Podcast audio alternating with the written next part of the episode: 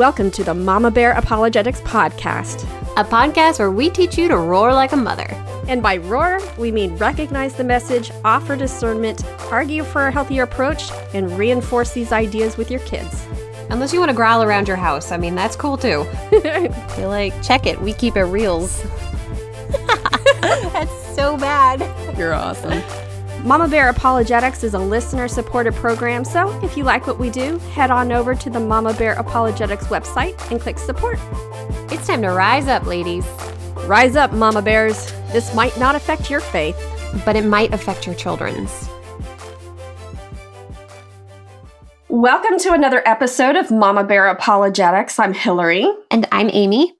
Today, we're actually going to be going on a slightly different direction than what we normally do. Normally, we have a topic that we just sit and discuss, but when I sat down at my computer this morning, I don't know, I don't know if it was the Lord kind of telling me this or if it was my own idea, but there is a talk that is on the internet that I was actually present for, and it's by a man named Simon Brace. Simon is South African, and so you'll notice an accent. And uh, he and my husband were best friends when they were in seminary together, mainly because they, they were workout buddies. And uh, awesome. yeah, they were the little iron. yeah meet the little meatheads in the seminary, you know, workout room. And uh, Simon was actually supposed to be our best man, but uh, there was a storm that went through on the day he was flying in, and they rerouted like six different airports through there. And yeah, he didn't make it. But later on, he did show us the speech that he had intended to give. Aww. And it was all about turning, it was, he used uh, this analogy throughout the entire thing. And the analogy was of Ultimate Fighting Championships. oh my gosh, that's so perfect. it was UFC. And it was. It was absolutely perfect. I was rolling on the ground laughing. He's like, I never got to tell it, but I just want to tell you this is what I had planned. And it was long and it was really actually in depth. So John and he were at a Southern Evangelical Seminary together. That was Norm Geisler who had started that. And that was back when Norm Geisler was still teaching there. Their professors were like uh, Norm Geisler, Gary Habermas, wow. uh, Win Corduan. Who else do we have there? Oh, Dr. Oh, I'm, I'm drawing a blank on names. It was, it was a while ago. But anyway, so this talk that we're going to be listening to and what we're going to do is we're going to stop it occasionally is one of the best talks I have ever heard in my life on the use of apologetics as a means of spiritual warfare. When we think of apologetics, our first thought isn't spiritual warfare. It's, you know, of course, people always think, oh, it's up there just arguing and it's it's it's a person to person or or idea to idea kind of thing. But we got to look at the number of passages in scripture that talk about, you know, our our war is not against flesh and blood, but against the rulers and the principalities and something of this dark world and against the spiritual forces of evil in the heavenly realms, but also about the idea of don't let anyone take you hostage through hollow sounding philosophies which depend on the traditions of men rather than of God. And so, just this idea of if we think that uh, we, we have the demonic that's out there that's just trying to you know, scare us like in the movies or just make us do bad things, trying to just get us to drink or, you know, drink or have sex or you know all the things that we assume that oh that's the bad ain't that's that's the bad demon that's trying to get me to, to do that. No they are much smarter than we like to give them credit for and they are trying to actively sow bad ideas and especially sow bad ideas in the church. And so simon gives this i just call it the ultimate smackdown of what spiritual warfare looks like in the church from an apologetics perspective. So this the title of his talk is I don't know if this was his original title. I think his original title was on spiritual warfare, but whoever made this into a YouTube titles it Simon Brace on the crisis of American Protestants. So we are going to listen it to it together and we are just going to stop it and discuss it along the way cuz cuz Simon's fierce, man he's fierce. He does not mince words. So we're just going to stop and listen along the way. And I hope that you enjoy this as much as I did when I heard it for the first time. I remember the first time I heard it, I thought, you know what? I want to listen to this every year. It's the same thing I said about Screwtape letters that I wanted to read that every year. Neither of those have happened. However, I've started Screwtape this year, and now I'm starting this one again this year. So maybe that tradition is going to start this year, finally. I was thinking of when you were talking about his man, I get this excitement of this is going to be like Screwtape loaders, where it just shows how practical these evil forces are. Because you do you get caught up in more of the caricature of the demons and you forget that it's it's these subtle tweaks to truth that really trip people up. And sometimes mm-hmm. the devil is quite subtle himself Yep, they ain't no fools. They've studied philosophy way longer than we have, so we should expect that they will know how to twist it way better than we could ever do it correctly. So, without further ado, I am going to give us Simon Brace on the crisis of American Protestants, aka the role of apologetics in spiritual warfare. God, and that the whole world is under the control of the evil one. Now that is something to think about. My talk this afternoon is going to be a talk on the, on what I think is the true nature of spiritual warfare.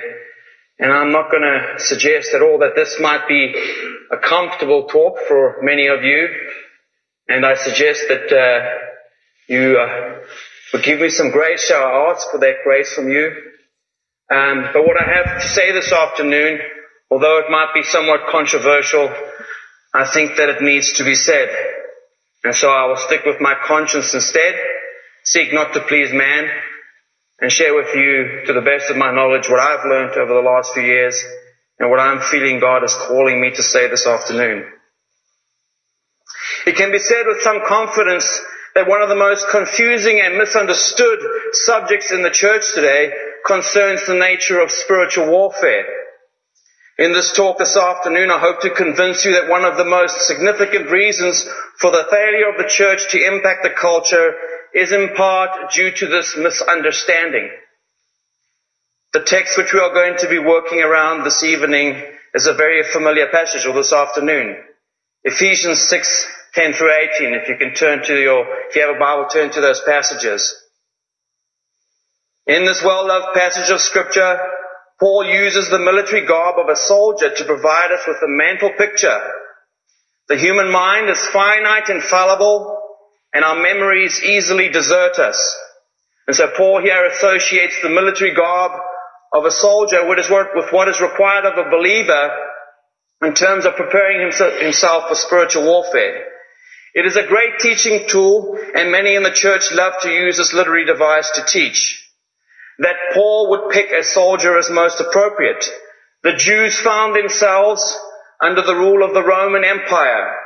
There is little doubt that the people of the day would have been familiar with the uniform of the Romans, no doubt in the same manner that we are familiar with police uniforms, the people we've seen out the back there, or soldiers, or firemen.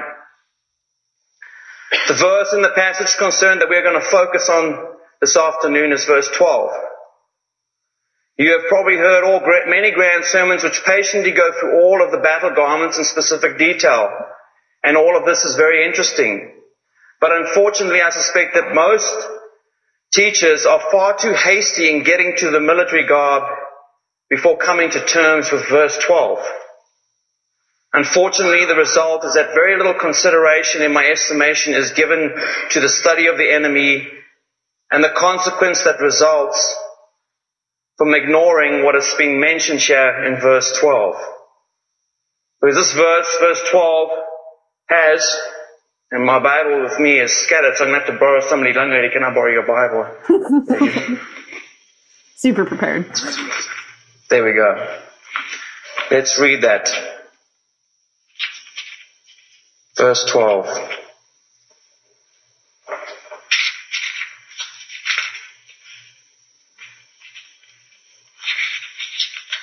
Ephesians chapter 6, chapter 5. Okay, and this is an interesting translation, but read yours. this is not a wrestling match against a human opponent. In fact, that's correct because Harold Hoehner in his commentary says that this verse makes no mention of human forces. These are cosmic forces. We are wrestling with rulers, authority, and the powers which govern the darkness the world of darkness, the spiritual forces that control evil in the heavenly world. Not a bad translation for a pink Bible.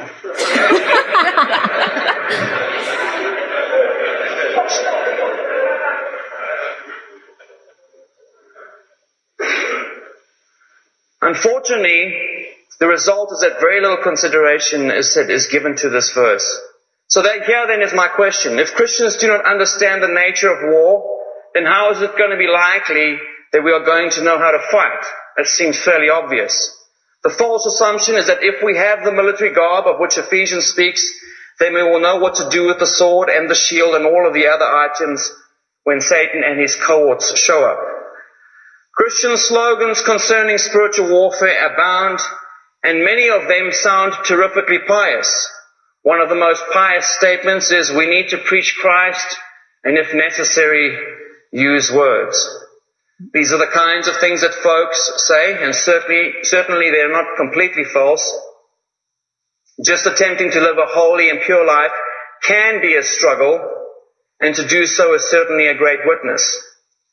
But rarely do these pious comments and sentiments come from Christians who with any confidence can tell, can tell you anything more meaningful than the obvious. That is, you ought to live as Jesus did and combat Satan in this world. I would submit that the things you hear from many devoted Christians concerning the nature of warfare are often merely pious platitudes, platitudes and are an instance of zeal without knowledge. The truth of the matter is that these kinds of pious sentiments come in the face of evidence in the West that is contrary to the claims that we make about the church. Would you say that Christianity in the West is in a state of erosion or growth?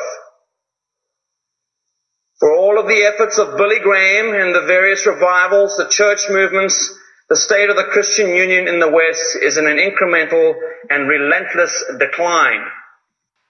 I'm going to put it on pause right there because I think we need to kind of discuss that right there the church that we are seeing right now and especially i think this goes along with the other the the blogs and the other podcasts that we've done showing how we have leaders in christianity that are falling away. I mean i mean they're just dropping like flies. Yes. And if we we want to talk about the west we don't want to just talk about america. We want to talk about the the actual west. Let's look over in britain. Let's look over in france. Let's look over in spain. Let's look over in just east western europe the churches there are basically mausoleums or tombs are just you know considered really good architecture but they are empty on sunday. Boy and i can i can speak to that from per- personal experience. My husband and i we were stationed in germany for seven years and there is a respect for the church. It is something you visited. I changed a baby's diaper in the oldest church in germany. It was built in the year 250 it was awesome. It's a Trier.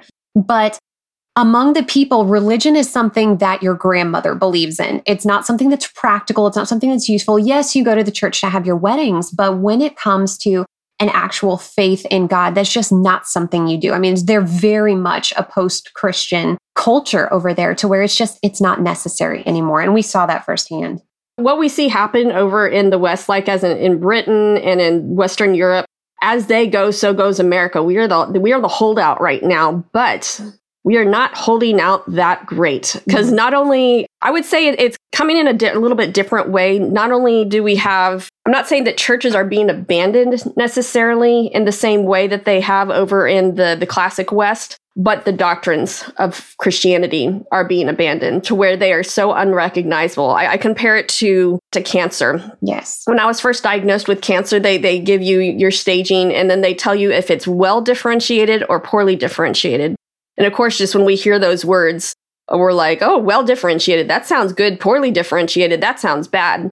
And it's actually the opposite. What it means is when a cancer cell has started to has started re- to reproduce out of control, which is essentially what cancer is. It's it's cells that reproduce out of control. That's what the tumor is every single time they reproduce, they kind of uh, change slightly. It's kind of like taking a Xerox copy of something and doing another Xerox of the Xerox and another Xerox of the Xerox. Mm. And eventually you can't tell what that original Xerox was. So for something to be well differentiated means that well we'll just use liver for example that this this liver cancer this cancer cell that's the liver looks so different from an original liver cell that if you were just to put them on a plate, you know, next to each other, you would not even be able to recognize this was a liver cell. It is mutated beyond recognition. For something to be poorly differentiated means that they're actually still similar looking. It means you're in kind of a little bit of the early stages. It hasn't turned into this like amorphous blob of, of tissue that no longer carries any of the any of the function that the original cell does. So I would say instead of our decline going into just, you know, people stop going, our decline I would say is going into the number of ways that people are changing the gospel. And so we're having these very well differentiated churches in the sense that if you were to look at a first century church and what the, the ancient creeds believe, and mm-hmm. you look at that next to what the creeds of these current progressive churches believe, you'd say those do not look anything alike. No. And that is a state of progression that shows how far we have gotten from the gospel. Yeah, no, absolutely. It's everything has been watered down to the point where it's unrecognizable to an extent. Mm-hmm. It's more of just a community meeting house with all the all the niceties and encouragement you would like, but none of the biblical substance. So let's keep uh, listening to Simon. I know that some folks are more optimi- optimistic than perhaps I am, but I lived in Europe for 10 years, and I've now lived in the US for nearly eight years. And it doesn't appear to me that the church is gaining significant ground. Since we are speaking of military garb, let me keep in step with the military imagery and use military jargon and some military analogies, for that would be most appropriate. Here is my opinion on the matter.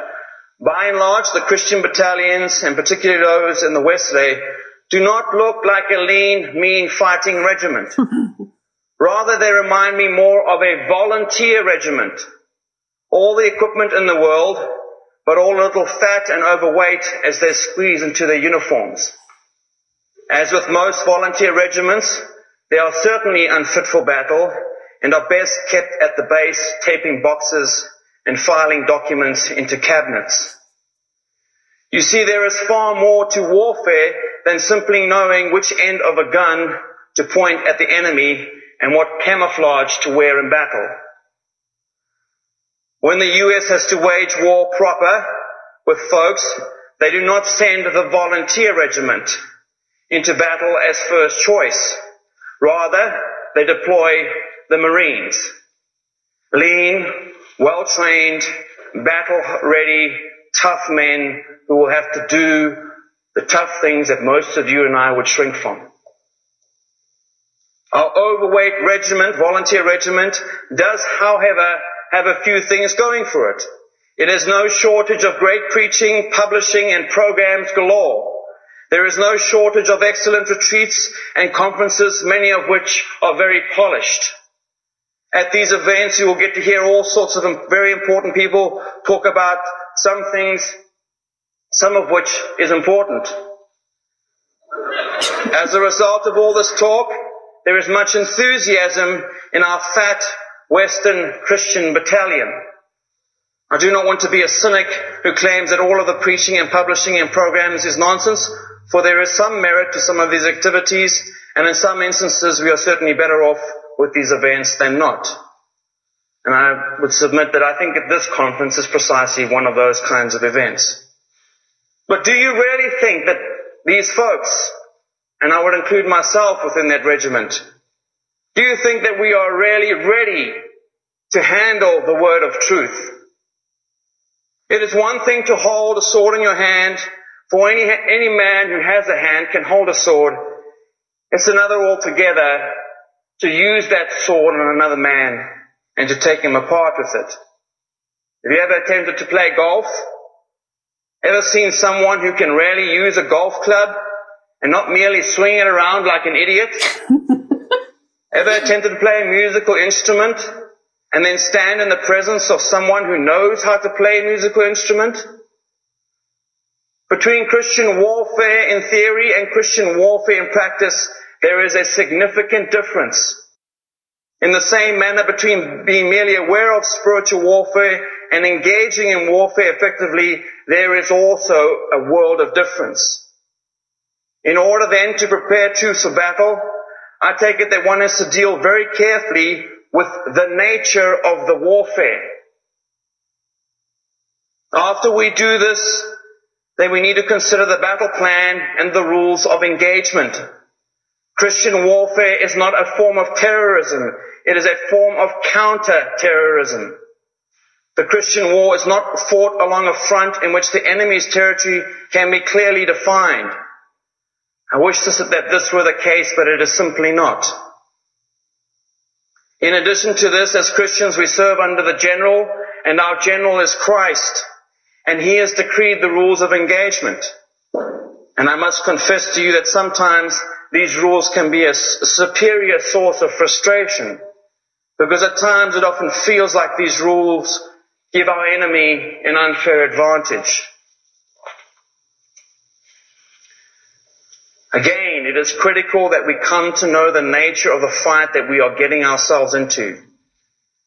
Unfortunately, much of the efforts on the part of many Christians to engage in warfare for Christ, I think, could be compared to the charge of the Light Brigade.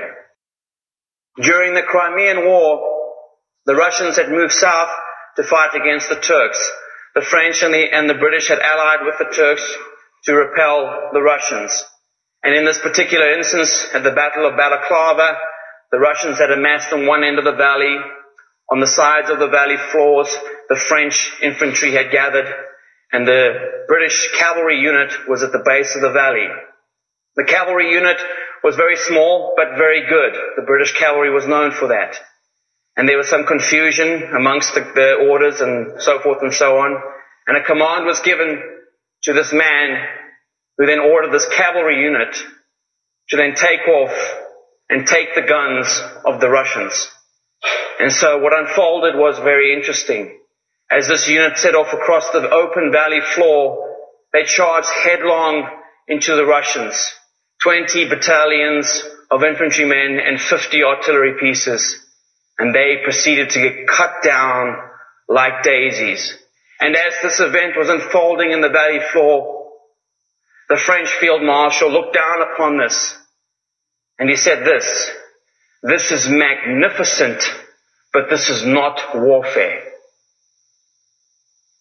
I would submit to you that some of that which we see in the church today is magnificent. But when folks construe this as a wonderful example of spiritual warfare, I would st- strongly disagree with them. Verse 12 of Ephesians is explicit in declaring that there are evil spiritual forces. The war is against the cosmic forces. Who would these cosmic forces be? I take these cosmic non-human forces to be Satan and his fellow fallen angels. And no doubt they exercise tremendous influence over men, even if men do not think that. Yeah. Okay, so I love that he's pointing this out that the spiritual forces they are Satan and his demons. And I'm I'm just curious, Hillary, when's the last time that you ever heard a sermon on spiritual warfare and Satan and his demons? Oh, I'm trying to think. It is not a common thing. Our church, the church that I go to, actually has a really healthy view That's awesome. of spiritual warfare. I don't know how deep they go into because I think there's in some ways there's there's a fear of scaring the people in the pews. But at the same time, I think we use that verse. Our, our war is not against flesh and blood, but against the rulers, against the powers, against the authorities of this dark world, and against the spiritual forces of evil in the heavenly realms. And we've got that memorized, but really understanding what we are doing with that, that we are fighting against a spiritual battle of actual demons Mm-hmm. that are out there for our destruction. It's almost, I don't want to almost say that it's not politically correct, but in some ways it's like, well, we don't really want to look at all that. That's a little too dark for us. But I, at the same time, we are, like he's saying, we are not being prepared for what is actually out there. Yeah, no, I would completely agree. I'm thinking back, we may have heard a sermon on spiritual warfare way back when we were in Germany. And I mean, gosh, this was eight years ago or so. But again, these topics, especially this one on spiritual warfare, it's often people don't delve deeply into it. And part of it, I wonder if there is a bit of sort of church embarrassment on this idea. Like, oh, you know, when we start talking about demons, that sounds a little, you know, Like we're talking about the boogeyman kind of right yeah or like we're starting to go off the deep end start dancing with snakes or something and so i think I, I totally agree when he's talking about the nature of warfare part of that is knowing your enemy i mean that's that's the best way that my husband he deployed I, I got out of the military before i deployed and i never got to go but when they would go for debriefing, it was okay, this is what we're going against, this is what we're expecting. They would let them know, okay, at these bases, there's often nightly raids. They have rockets that go and attack. These are what the people are going to be doing. They wanted the folks who were deploying to understand who the enemy was, the nature of the enemy, because then you can start sort of thinking ahead on what could be their their next move. It is almost a bit of a of a chess match. Is okay if I can understand who this person is, I can start to maybe expect, potentially predict, or at least I can know maybe where the attack is coming. And I totally yeah. agree with Simon here. The church, I think, is they are very good at maybe saying, well, here's some some tough stuff that's out there, but they're not maybe going in as deeply as to, okay, this is the true nature of the enemy and really yeah. diving in on that for like you said, you know, not to get into the whole dark stuff and scare people. Yeah.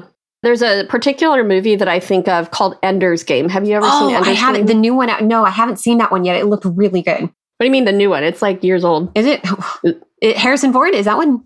Is that really that uh, old? Uh, he's in it. He's in it. It's it's several years old, but the the, the Orson Scott Card is the is the author. I read the book. I haven't seen the I haven't seen the movie though. Yeah, it was written in the 80s and it was so before its time. But I think that uh, if you watch that movie, I think it's I think it's fine for kids that are 8 to 12, you know, and older. I still enjoy it as an adult. I don't I can't remember if there's swearing since we don't have kids in the house a lot of times it's like you just kind of tune that out. Their entire training is around learning their enemy. Mm. And, and you don't even just see this in this movie. If, if anyone who has uh, done any kind of collegiate sports knows that you have times where you watch films where you're studying the players, your opponents that you're going to be going against. And there's this line, I think, from Ender's Game. I think it's in the book and it's in the movie, and I'll, I'll see if I can remember it. He says that when you finally know your enemy as they know themselves, then you love them. And at the same time, that's when you can defeat them. Mm. And so it's this idea of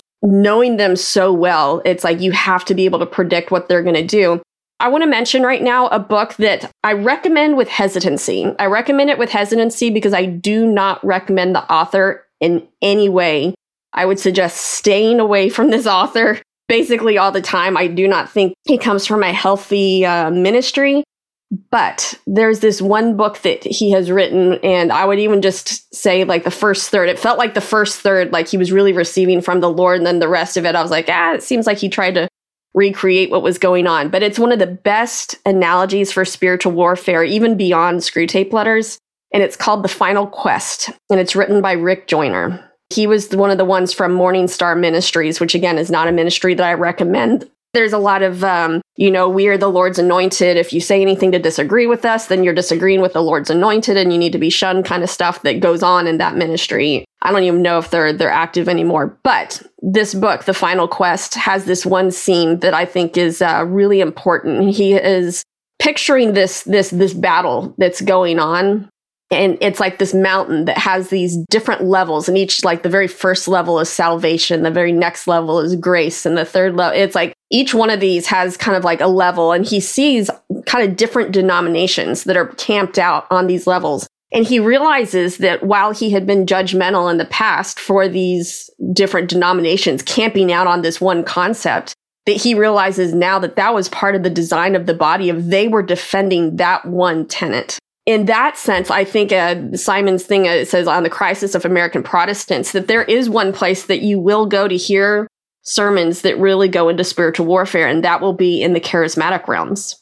And I think there's a lot of ways that the charismatics take it too far. You know, you've right. got the charismatics and then you've got the charismaniacs. And it was one of those things that were growing up, I was almost taught to fear charismatics. They're all weird. They're all, you know, wacky. They're all, they're all speaking in tongues at the same time. And it's just chaos, chaos, chaos, you know. But I have learned to really appreciate some of the things that they do well. And one of the things they do do well is prayer and spiritual warfare. So, anyway, I just kind of wanted to point that out when we said, you know, when's the last time we heard it? You know, we haven't heard it. And I'm like, well, you know, I think there's some den- denominations where they have heard it. Whether or not they treat it well every time, you know, whatever whatever our kind of pet project is, we're probably going to go too far on it and probably present it unbalanced. So that's just the nature of people. I just wanted to point that out. So, do you have anything else to say, or do you want to? Oh no, I, I, would agree that yeah, you would. That makes perfect sense that you would hear that more in the charismatic circles, and perhaps maybe that's why we don't hear it so much in the Protestants, because well, you know, they take things a little too far, and we have a tendency as peoples when we see people going way off track, that we tend to overcorrect in the opposite yes. direction. And I think that mm-hmm. could be part of the problem. And I think that's really where spiritual maturity comes in is when you start learning what different groups bring to the table and how that those are legitimate and that's where you really have to take your chew and spit. Mm-hmm. You have to recognize that they're going to have some some information, some knowledge that I really haven't learned. Some of it might not be totally biblical, so that's the stuff I need to spit, but I need to have an open mind and say is there something that they're that they are camping out on that is biblical that the the denomination that I've been with has completely shut off just because they're so terrified of going down the wrong road with it that they won't go down that road at all. No, absolutely. Got to start putting in that roar to work and figuring out which stuff is the good and dispel the bad and go on from there. Exactly. Okay, we'll continue on with Simon. God, as we have found out in 1 John 5:19, has given control of this world over to Satan. And we need to come to terms with that as Christians. Because when we walk out of these doors, we all know how difficult it really is. It is like Omaha Beach. The bullets start flying once you get out there and it's relentless. It doesn't stop. Christian, you are behind enemy lines. Many of the mainstream views on the nature of warfare are extremely vague and nebulous. And this does little to help us in this battle. Satan is messing with people, therefore the world is messed up. Well, we know that. But how is the enemy messing things up in this world? How is the prince of darkness engaging in battle? What precisely are these principalities and powers up to?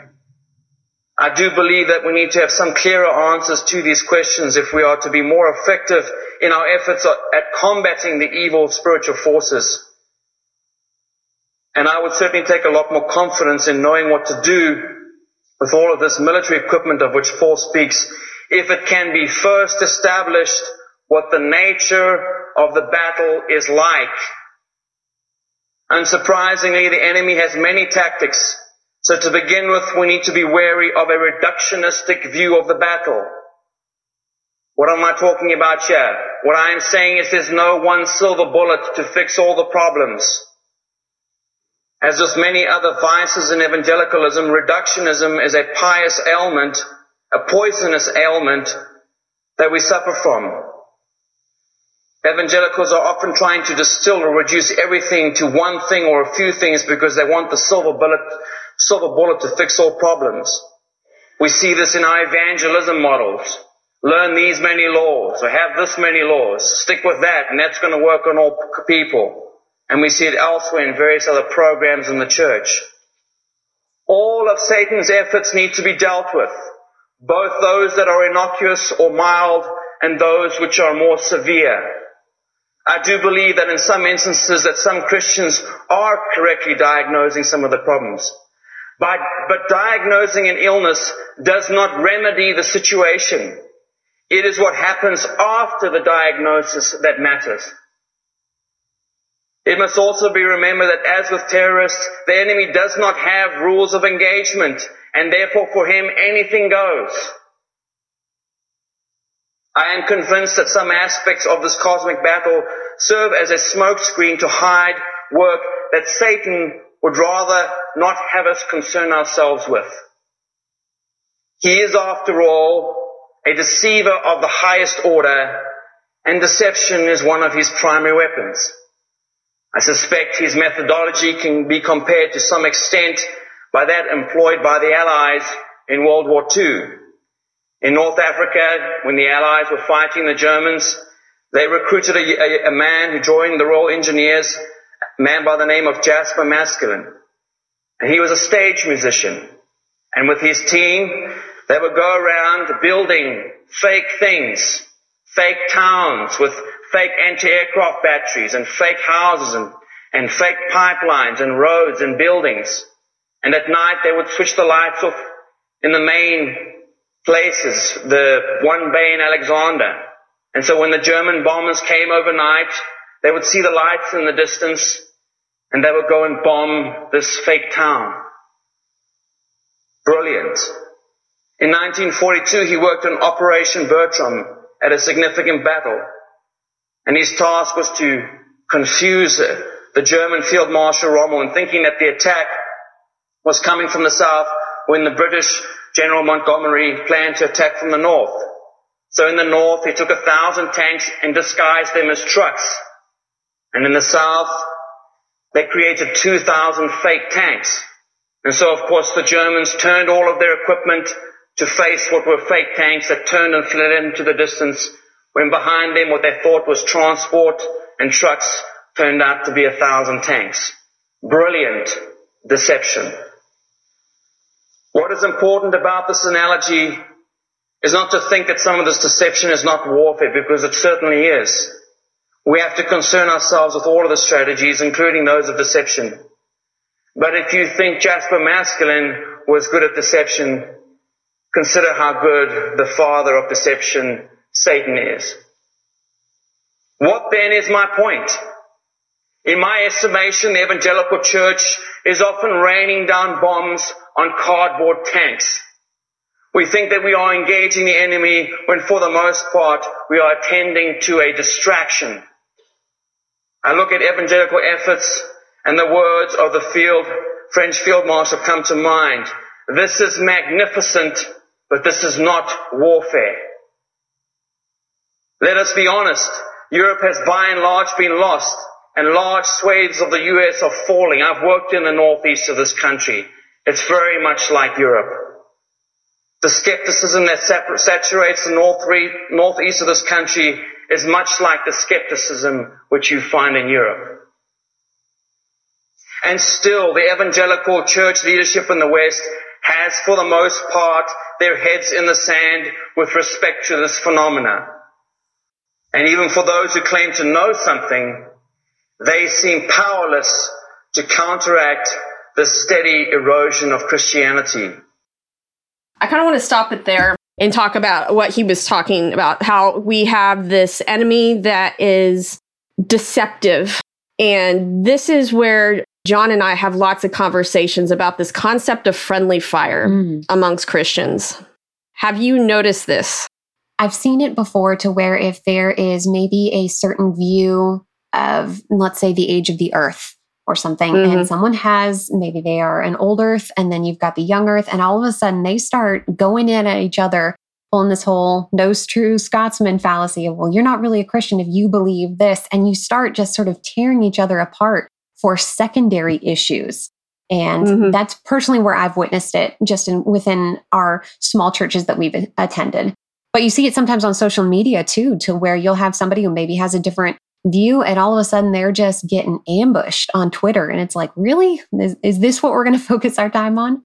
I've seen it. Yeah, I've seen it with the age of the earth. I've seen it on the uh, reform versus non reform theology. Mm-hmm. I've even seen it, and this is one of the ones that drives me nuts as much as I love. Well, I won't see where it comes from, but this belief in Molinism. Oh. Uh, which is promoted by William Lane Craig. And in terms of it, it deals with divine foreknowledge. We won't go into it right now. But where people, I, I've seen them making these things hills to die on. Yeah. And I'm like, you realize you're fighting against your own brothers and sisters. Mm-hmm. It's like we have created these in, in our minds, we have elevated these secondary issues to be so big that they are like what the, I mean, I believe the enemy is totally behind it. It is a giant town that looks like it's dangerous and you truly feel like you are defending the one true religion when you are just failing in having unity over secondary issues. What what is that that phrase from one of the creeds? It's like important things unity and in all things charity. How does that go? Oh, I I don't know. I haven't heard that one. Well, it's along those lines of just uh, you know having unity in the important things in charity in in the things that are that are secondary. And I see two problems going on right now. Number one is I see Christians that are fighting each other over secondary issues. But the second problem I see is that people are so, it's turned into the boy who cried wolf. They are so tired of seeing Christians fight each other over secondary issues that they fail to speak up when it comes to primary issues. Issues like the blood atonement of Christ, issues like that Jesus physically rose from the dead, that his it, it was God's will for him to come to die to pay for our sins. And this is a lot of the stuff that you'll see in the progressive church, but people are so tired of the infighting that when it comes time to fight over something that really does matter, that is a hill to die on, they're silent. And I also believe that that's part of the enemy's tactic is if he gets you so tired of one thing, you know, the, the boy who cried wolf, oh, we're so tired of hearing the boy cry wolf that when the wolf actually comes, nobody cares. And that is what we have seen happen within the church. I mean, we see divisions over the dumbest things in the world, you know, carpet and draperies and pews versus chairs and all sorts of things. And I have to imagine that the enemy is jumping up and down for joy. Oh, absolutely. I mean, if you can have a house divided against itself, I mean, it's going to crumble fast. And that would be the quickest way to take down the enemy's enemy, so to speak, the Christians, is to have them so focused on themselves and attacking these minor issues that mm-hmm. they can't even, they're not even able to defend against these bigger attacks or they just don't. And it's interesting that you mentioned the progressive church because you do, you see that to where they, it's become this this appeal to emotionalism and we just want everybody to feel good that we're not going to give any teachings that might maybe upset someone or upset kids or that sort. I remember there was an article about, oh, this gal didn't even want anyone teaching about the resurrection because again, that why would we talk about somebody dying? That's so sad to children. Let's just avoid that altogether. And yeah. it's it reminds me a bit of my home ec class in junior high. Is it's funny because you know there our teacher were there you know we're a bunch of eighth graders around ovens and knives but the one that she always talked about is she goes look i'm not so much worried about you guys handling the knives it's the the butter knives that i'm most worried about and we all thought that was so odd huh.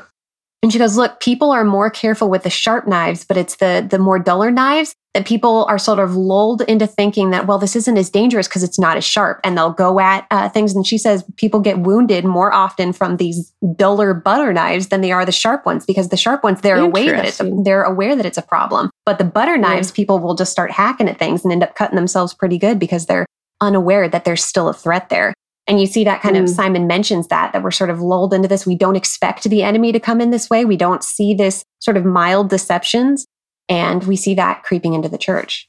And I think also that what we're doing is we're seeing all these battles as personalities mm. instead of you know that this that we we have taken it and said this is against flesh and blood. This is a personality issue and we need to you know work this out you know from different personalities how can we have peace on this and we don't say no this is a tactic of the enemy that has come here to distract yes from the actual issue and we refuse to let him distract us from the actual issue it's a kind of self awareness and it's a kind of just spiritual awareness that I don't think comes naturally for a lot of people. And again, I think that's on purpose. I think this is probably where Screwtape talks about it. You know, how to, I think in, in Screwtape, one of the things he says is it's funny how everybody thinks that our job is to put things in their heads when actually our biggest job is to think, keep things out of their heads. Oh my gosh, that's brilliant.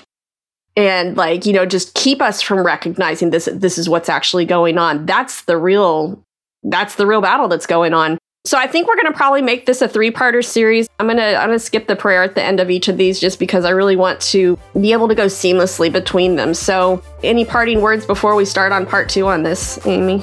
No, just stay tuned. This has been a Mama Bear Apologetics recording.